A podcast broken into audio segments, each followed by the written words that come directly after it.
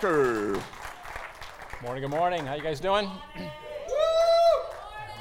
Whoa, man, that was nice. All right, today we're going to talk about how to deal with a legion of demons. Doesn't that sound good?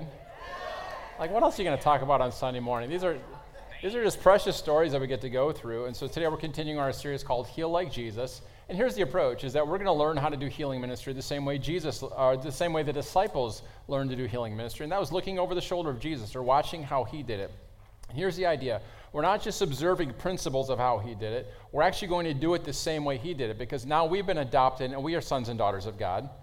We have the same, rela- you guys understand you have the same relationship to the Father that Jesus has. Amen. And Jesus was empowered by the Holy Spirit, so now we get to do the same things that he did. So we're not just looking at how he did it, we're going to do it as Jesus did it. Are you guys ready? Yes. I believe it's time for the Church of Jesus Christ to not just have wise and persuasive words, although that's better than unwise and non-persuasive words, I suppose. But here's what the Bible says. Paul said, I didn't come to you with wise and persuasive words. I came to you with a demonstration of power. It's interesting when um, the prophets of Baal, it was like, let's see who's the true God. Let's see who's God answers by fire. Let's see who God actually demonstrates power. And so uh, today we're going to look at a man who's possessed by thousands of demons. All right, so like on a scale of one to ten, this guy is at like level ten demonized. Just so you know, uh, the word demon-possessed isn't really in the Bible. I think the King James has that. The, the New Testament was written in Greek, and the, and the word there is demonized. Okay, so it, it doesn't necessarily mean, you know, we can't tell whether they're demon-possessed, obsessed, impressed, depressed, like whatever it is, we don't know. There's just some level of demonization on there, and I guess to whatever level they open themselves up to, that's the level of influence. We see in uh, Ephesians chapter four, it says, don't give the devil a foothold, right? Well, we, we see in Second Corinthians ten that these wrong beliefs can actually become strongholds that hold us back, and so you can see different levels of demonization. This guy's gone all the way. All right, so he is, uh, we're, we're going to see he is, he's having some problems. He, this man has issues. His issues even has have issues. I mean, this guy is, is really messed up. And uh, I remember a friend of mine was talking to someone uh, one time, and this person was just focused on demons everywhere. They saw demons, uh, and he jokingly said, hey, do you see a demon under every doorknob? There's no lie. This was this person's answer. Oh, you think there's only one? Like only one demon under each doorknob? Like there's multiple, okay?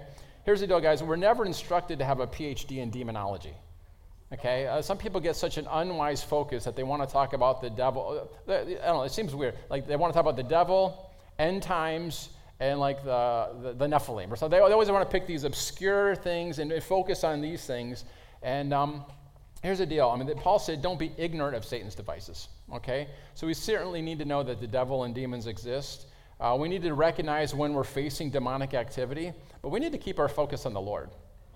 Okay, the, the best defense against the devil is to be so God-centered that you that you give no place to the devil. I love what Bill Johnson says. He says, I focus on the uh, devil just long enough to get him in my sight so I can pull the trigger, and that's it. As that sounds good. When you recognize the enemy's there, you uh, you focus on him long enough to be able to take authority over them, and then you don't need to focus on the devil. Are you guys good? So we want to look at how Jesus uh, healed all manner of sickness, all manner of diseases, how we trashed the power of Satan, kicked out demons, evicted them, however you want to look at it, and how we can do the same thing. So you guys ready for our story? Yeah. All right, we're going to read it in Mark chapter five. It's also told in Matthew. It's also told in Luke. I picked the longest version with the most details, and uh, I just realized I shouldn't be preaching on twenty verses. It was really difficult to, uh, to pare this down. I should have done one of the more abbreviated ones. Doesn't mean it's going to be long, but it is going to be good. You guys ready? Mark chapter five, verse one, they came to the other side of the sea, the country of the Gerasenes, and when Jesus had stepped out of the boat, immediately there met him out of, met him out of the tombs a man with an unclean spirit. He lived among the tombs, and no one could bind him anymore, not even with a chain. For he had often been bound with shackles and chains, and he wrenched the chains apart, and he broke the shackles in pieces. No one had the strength to subdue him. Night and day among the tombs and on the mountains, he was always crying out and cutting himself with stones. I'd like to bring him home for dinner, right? Isn't this guy, this is just delightful. Verse six, and when Jesus, and when he saw Jesus from afar, he ran and fell down before him. And crying out with a loud voice, he said, what do you have to do with me, Jesus, Son of the Most High God? I adjure you by God, do not torment me. For he was saying to him, why, why was he, what was Jesus doing that was tormenting this guy that was demonized? Um, Uh, verse eight, for he was saying to him, come out of the man, you unclean spirit. So apparently this casting out of the demons is tormenting to them. Verse nine, and Jesus asked him, what is your name? And he replied, my name is Legion, for we are many. And he begged him earnestly not to send them out of the country.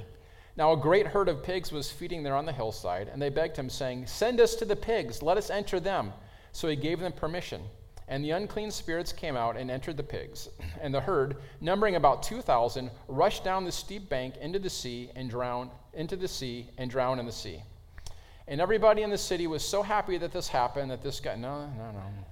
Verse fourteen, the herdsmen fled and told it in the city and in the country, and the people came to see what it was that had happened.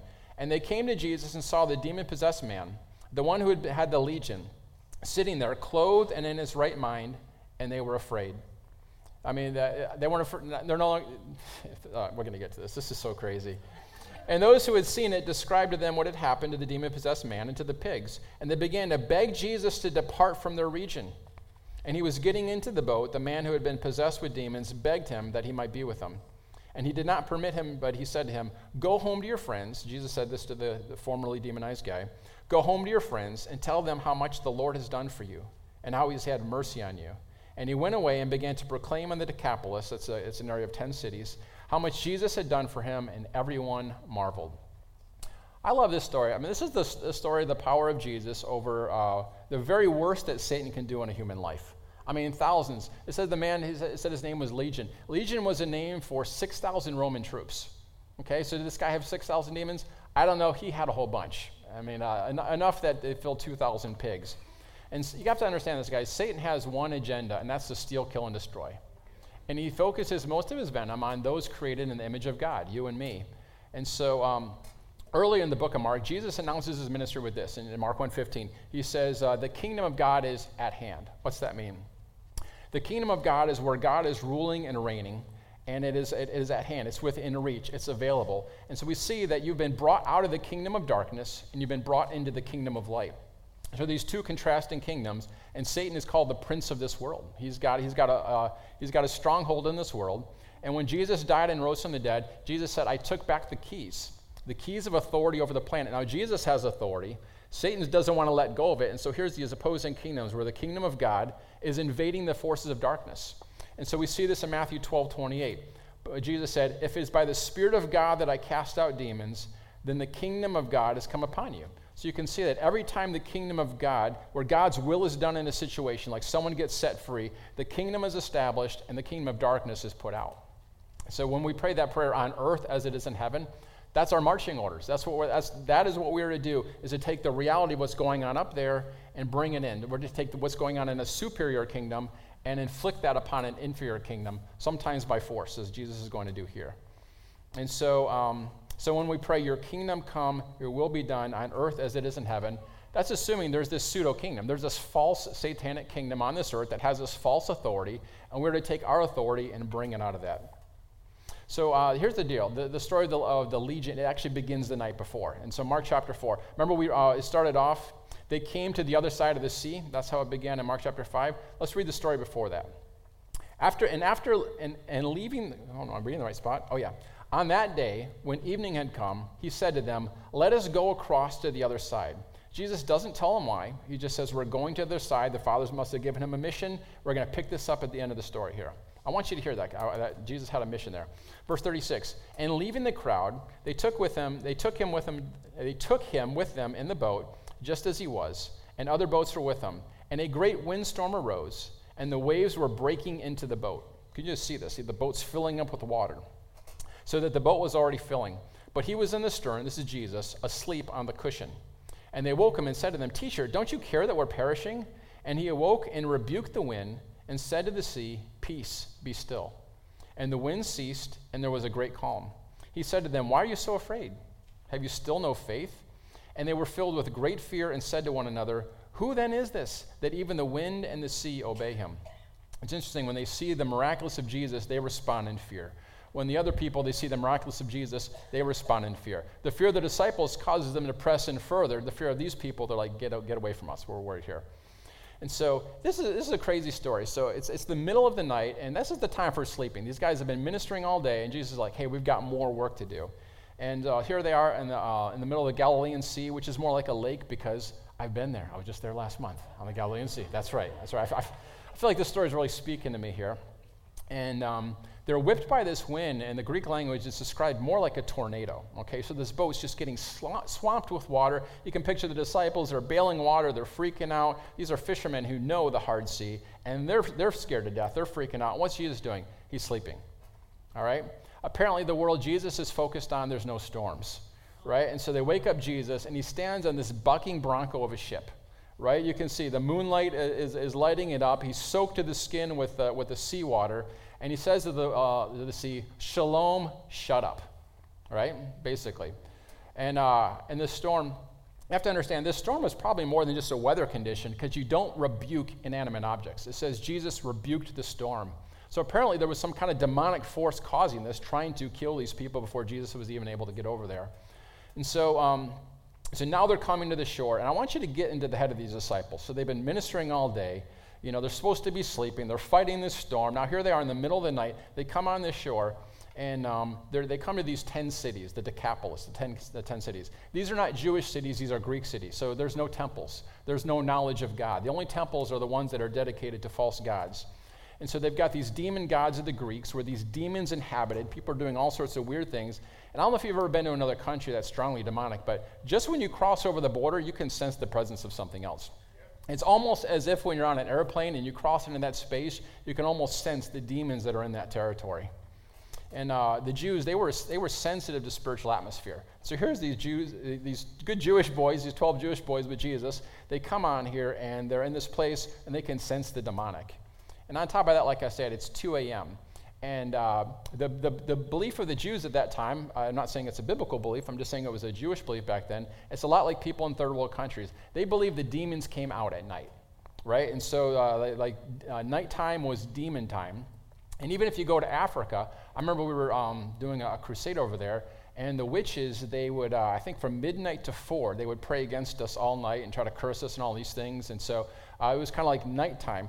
So here they are, uh, you know, it's it's nighttime, they're tired, they're soaked with water, they're coming into this presence of where there's, where there's no, there's, there's it's godless, temples are dedicated to the demons, uh, it's nighttime where it's kind of demony, and, uh, and, uh, and on top of it all, um, demons especially loved graveyards, and so here they are, they're coming to tombs, it's unclean. And I mean, you can just see it's like it's like everything's getting stacked against them. It's like, Jesus, why are we here? Like everything that we hate, it's like the perfect storm of evil is now all coming together in this one thing. And uh, so Jesus is bringing them to this idol-filled Decapolis. They're landing on the beach, bordered by all these tombs and graves, death, decay, bones, and they're sitting there wet. And they're like, Jesus, why did you have to pick this time in the morning to come to Graveyard Beach? And so Jesus, he gets out of the boat. I mean, he's probably still soaked from the storm, right? And it says immediately this guy comes. So here he is, Jesus is standing in the surf, right? And here comes this maniac screaming like a banshee, running down the mountain at Jesus. And this guy is, uh, as the moonlight enlightens him, you can see he's stark naked. It's like, oh boy, no clothes. There we go. You can see his body's lacerated. He's ripped his flesh by cutting himself with stones. Um, part of the demon, actually, part of the demon worship even today, and, and, and throughout the Bible you saw, that was part of it, was actually cutting themselves. Remember the prophets of Baal, when they were trying to get uh, Baal to answer by fire, remember what they did? They began cutting themselves with stones. And so uh, Satan and his army, what do they want to do? They want to steal, kill, and destroy. And if it's not destroying some, someone or something, they're going to try to destroy the very body that they're inhabiting. And so one look at this screaming banshee coming down the mountains, and you know, this guy's trouble. Like, this is not a good thing. He's got murder in his eyes. He's waving his arms in the air, and there's these broken chains from where this supernatural demonic strength had come on him. He's broken out of these things. You look at his legs. He's running towards you. There's broken manacles. And uh, people trying to chain him down, but his strength is too great. And everybody knows this guy in the area. You know, I, I probably was originally from that area of Gadara, or Gadara, and uh, he's been seized by uh, this demonic power, and now he's violent, and he's stripped off his clothes.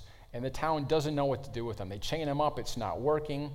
And uh, so he's driven by these demonic powers out into these mountains, into these tombs for days. And uh, when you picture tombs, don't picture like a hole in the ground six feet under. Picture caves with little rooms in them where they would put the dead bodies and the dead bones.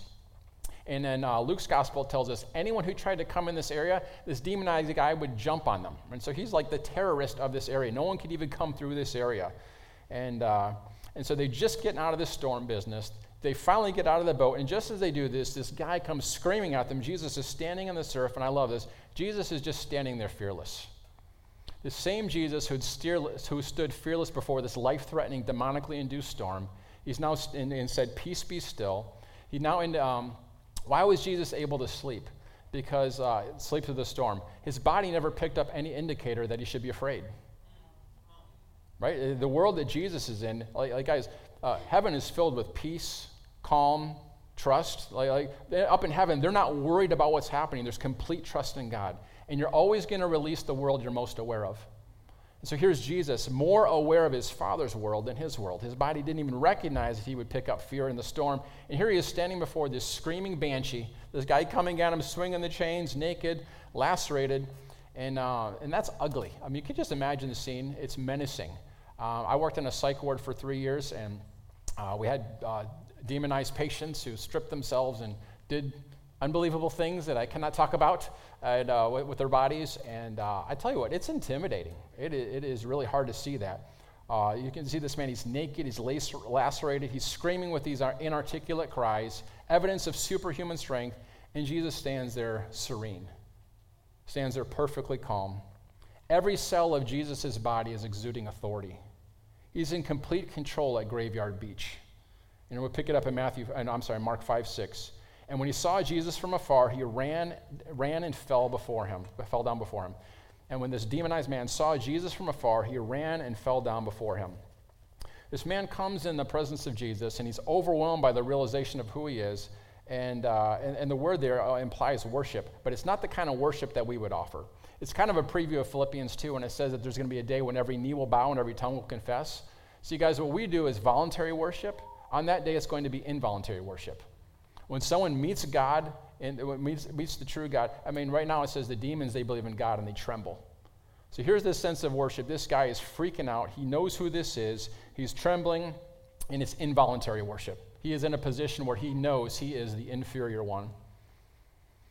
And these demons, they fall down before Jesus. Jesus has just stilled the storm that they tried to stir up to destroy him, and now they know they're in trouble. And it seems like these demons, they know they're in trouble, and they're trying to head off the amount of trouble that they're in. It seems like they kind of bring in some, like maybe their best negotiator kind of like takes the lead there. And in verse seven, it says, and crying out with a loud voice, he said, what do you have to do with me, Jesus, Son of the Most High God? I adjure you by God, do not torment me. Matthew gives a little bit more insight. Matthew tells this story. Let's look at Matthew eight twenty-nine. And behold, they cried out, what have you to do with us, O Son of God? Have you come here to torment us before the time? Okay. Um, uh, yeah. And so here's the Lord of creation. He's coming their way, and they're like, hey, aren't you a little bit ahead of schedule? Like, this isn't the end of time thing. Like, what are you doing here? They're kind of freaking out a little bit. They're trying to negotiate a little bit.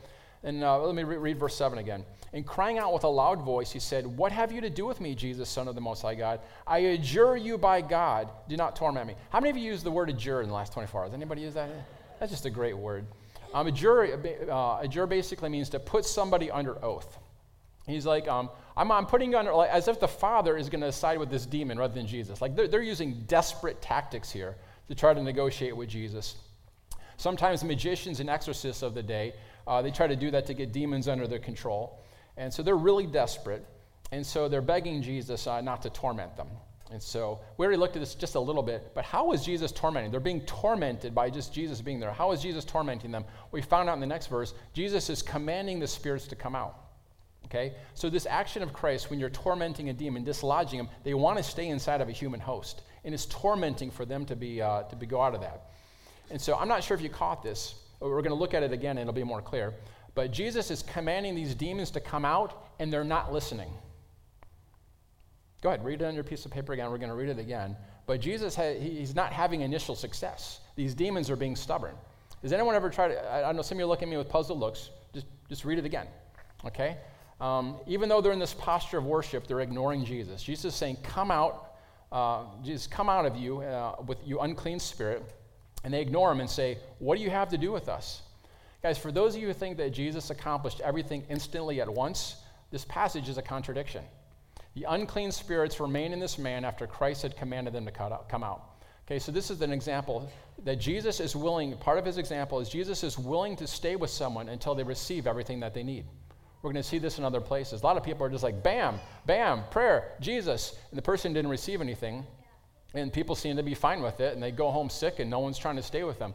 But the model of Jesus is, we're actually going to stick with you until you get everything that Jesus paid for. Amen. For anyone who's ever cast out a demon, I'm not going to have you raise your hand.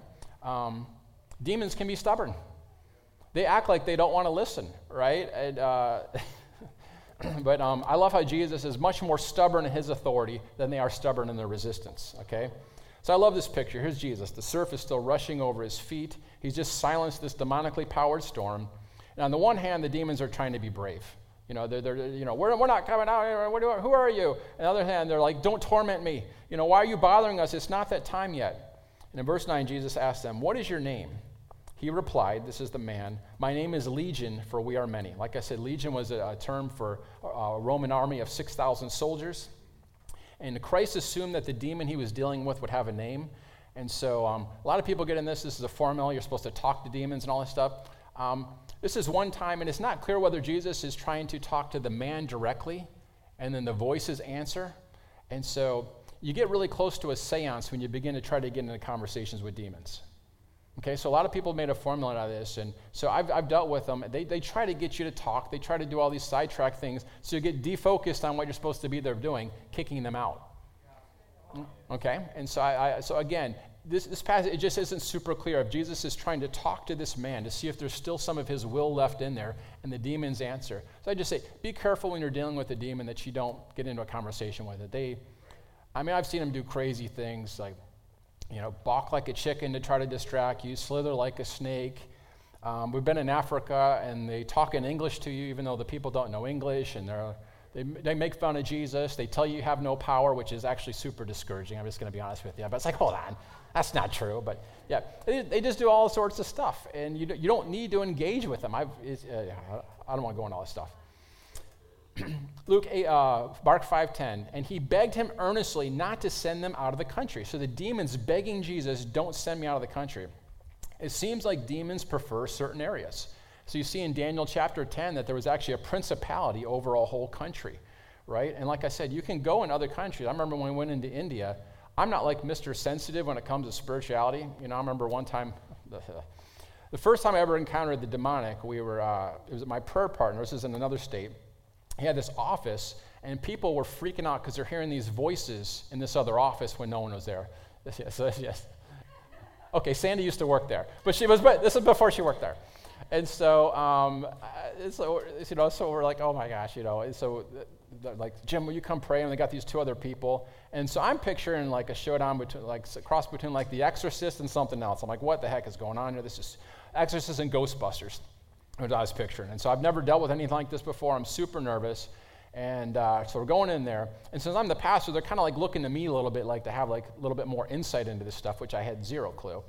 And so we're going in this room, and uh, the other people were big time discernment feeler people. And so they're like, yeah, we just sensed that uh, this person that they, um, they've been wrestling with an eating disorder. And the doctor of the office is like, yeah, that's actually true. And they said, and they named something that horrible that had happened in that room, and, and the doctor's like, yeah, that's actually true. Jim, what are you feeling? I'm, like, I'm feeling a little bit drafty in here. I think the vents are on. Like, like you know, it's a, you know, yeah, I mean, I, you know, anyway. So I'm not Mister Sensitive, but even when we went into India, it's like, man, I could, I could just feel the spiritual temperature difference. These demons, they love to be in those certain areas, and we see that in here. And now Luke eight thirty-one gives us another detail. So remember, Luke tells the same story. Luke eight thirty-one. And that they, the demons, begged him not to command them to depart into the abyss.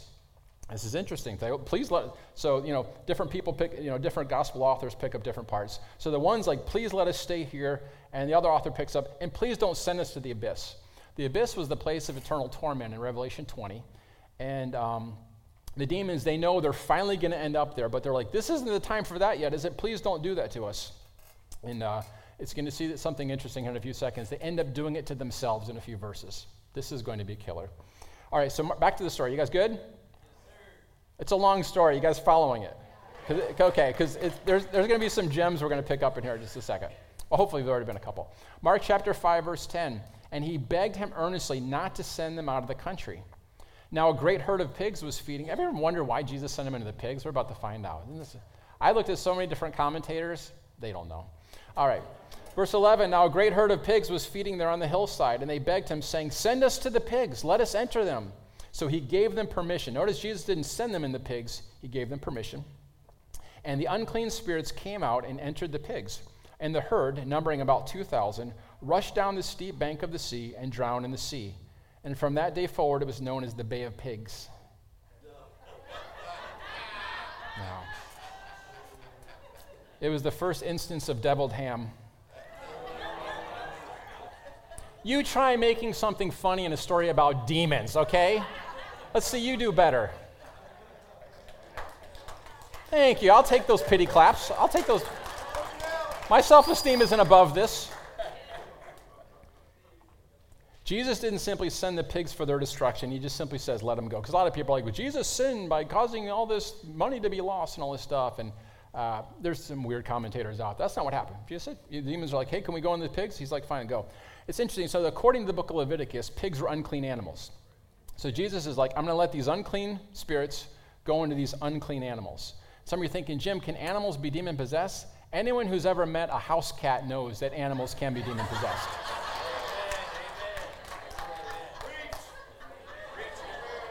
There's only one cat in heaven, and he's a lion. There you go.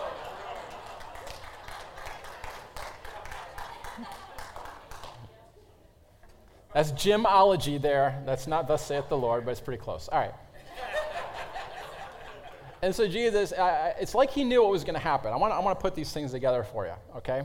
And so this is so classic, all right?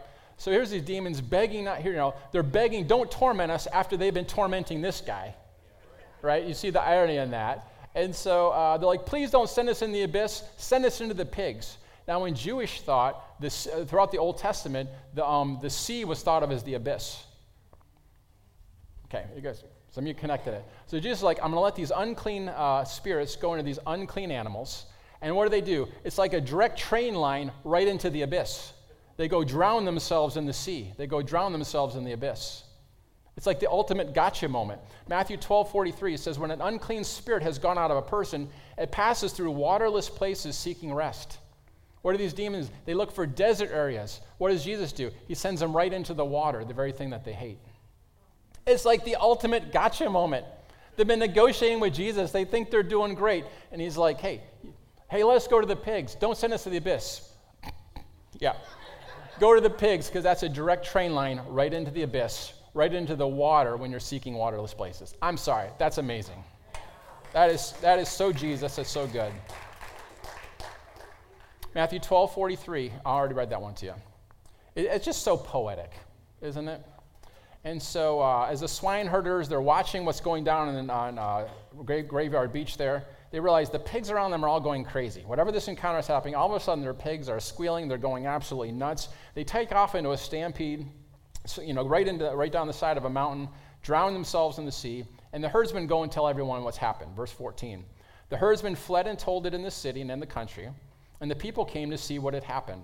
And they came to see. They came to Jesus and saw the demon-possessed man, the one who had the legion, sitting there clothed. Interesting, the first thing he wants is clothes, right? So apparently Jesus or the disciples had some clothes. They put some clothes on this guy.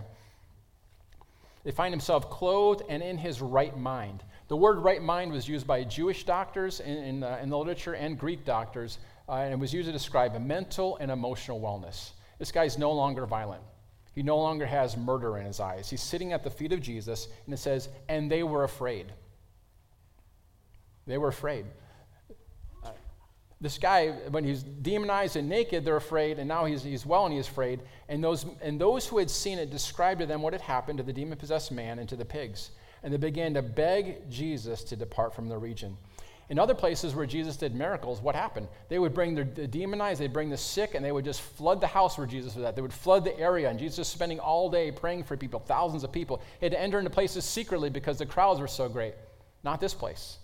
They're not interested in all what had happened to the man. You can almost see the demonstrations now. Save our swine. Pigs' rights.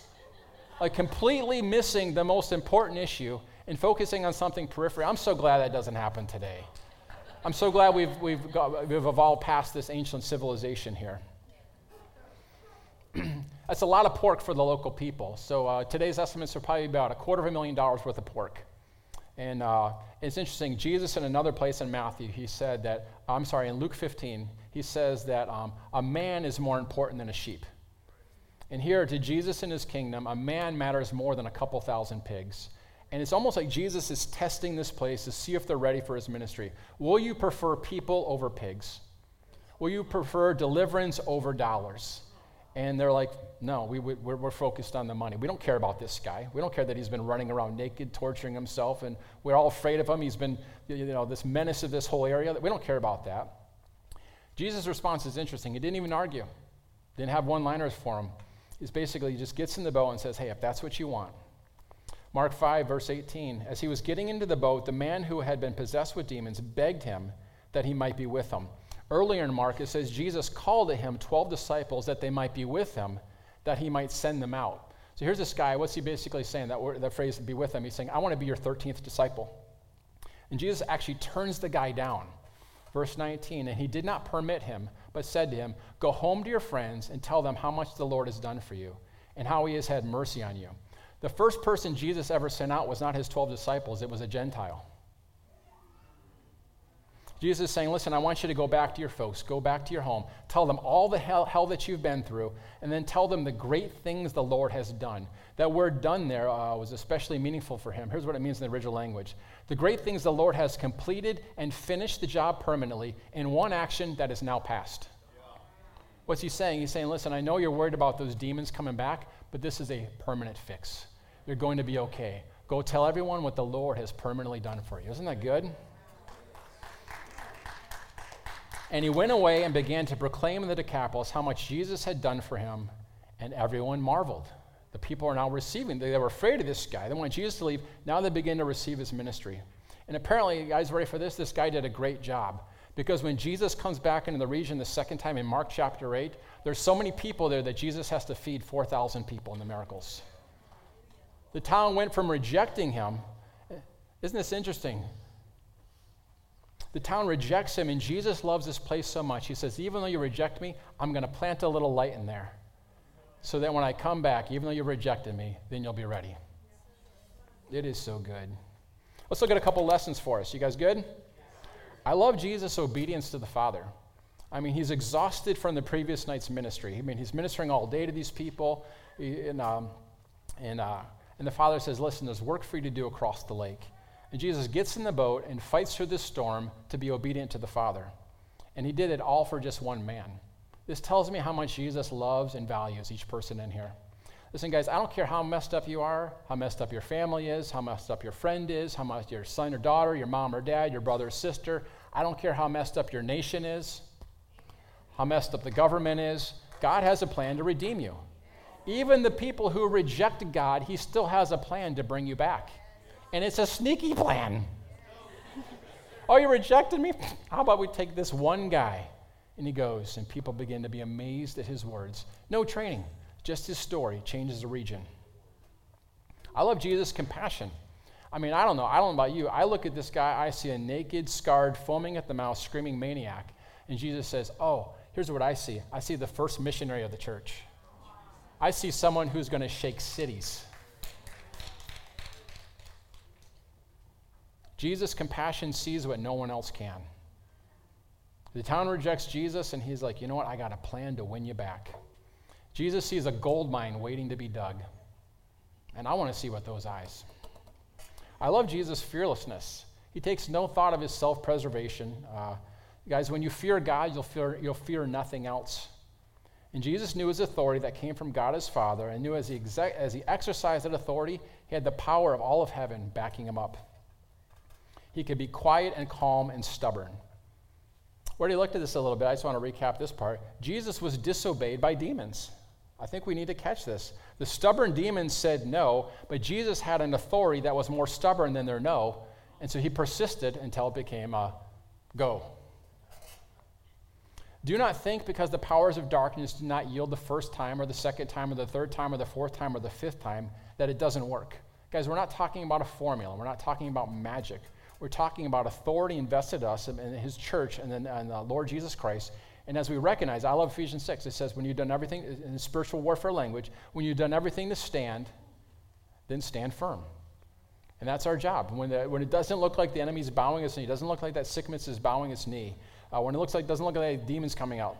Listen, I've been in there for two hours before trying to cast out a demon from somebody. It was It gets a little taxing. They, like, they try to wear you out. Now, I've learned some things since then. I think you can shorten the time. But um, sometimes you got to stand. And I know some of you, you guys have got, you, you're, you're in here. You've got promises from God. You're here teaching on healing. Your body's still doing the opposite thing. I just want to encourage you. You have the authority of the Lord Jesus Christ invested in you as a member of his body. It's time to stand. It's not time to get discouraged. It's time to face that thing head on again. And the last thing I want to look at is just the authority of Jesus that comes out in the story. I don't want you to ever forget the picture of a legion of demons cowering before Jesus, standing there on this earth. They know their fate. Guys, demons can't have babies. So you know what that means? Every demon today was there at the cross and knows that they've been completely defeated. Every demon today is part of that Colossians two that Brian was quoting. It says that Jesus, when he rose from the dead, he disarmed their powers and made a public spectacle of them. All of the unseen world knows that the demons are defeated. Well, we need to come into agreement with that. Every demon you will ever face knows that they've been defeated by Jesus and will someday have their eternal punishment in the abyss. And when you believed upon Jesus as your Lord and Savior, what happened? It says you were translated out of that kingdom of darkness and brought into the kingdom of his dear son, so that we are now the body of Christ. We have that identity. And I want you guys, uh, if you walk away with nothing else, just walk away with this. Greater is he that is in me than he that is in the world. It's not about puffing yourself up and feeling self-confident. And I've got this knowledge now of how to deal with this. No, no, just the simple, greater is he that is in me than he that is in the world. Any problem that comes to you comes with the Christ in you. Never look at yourself apart from Christ, because God never does.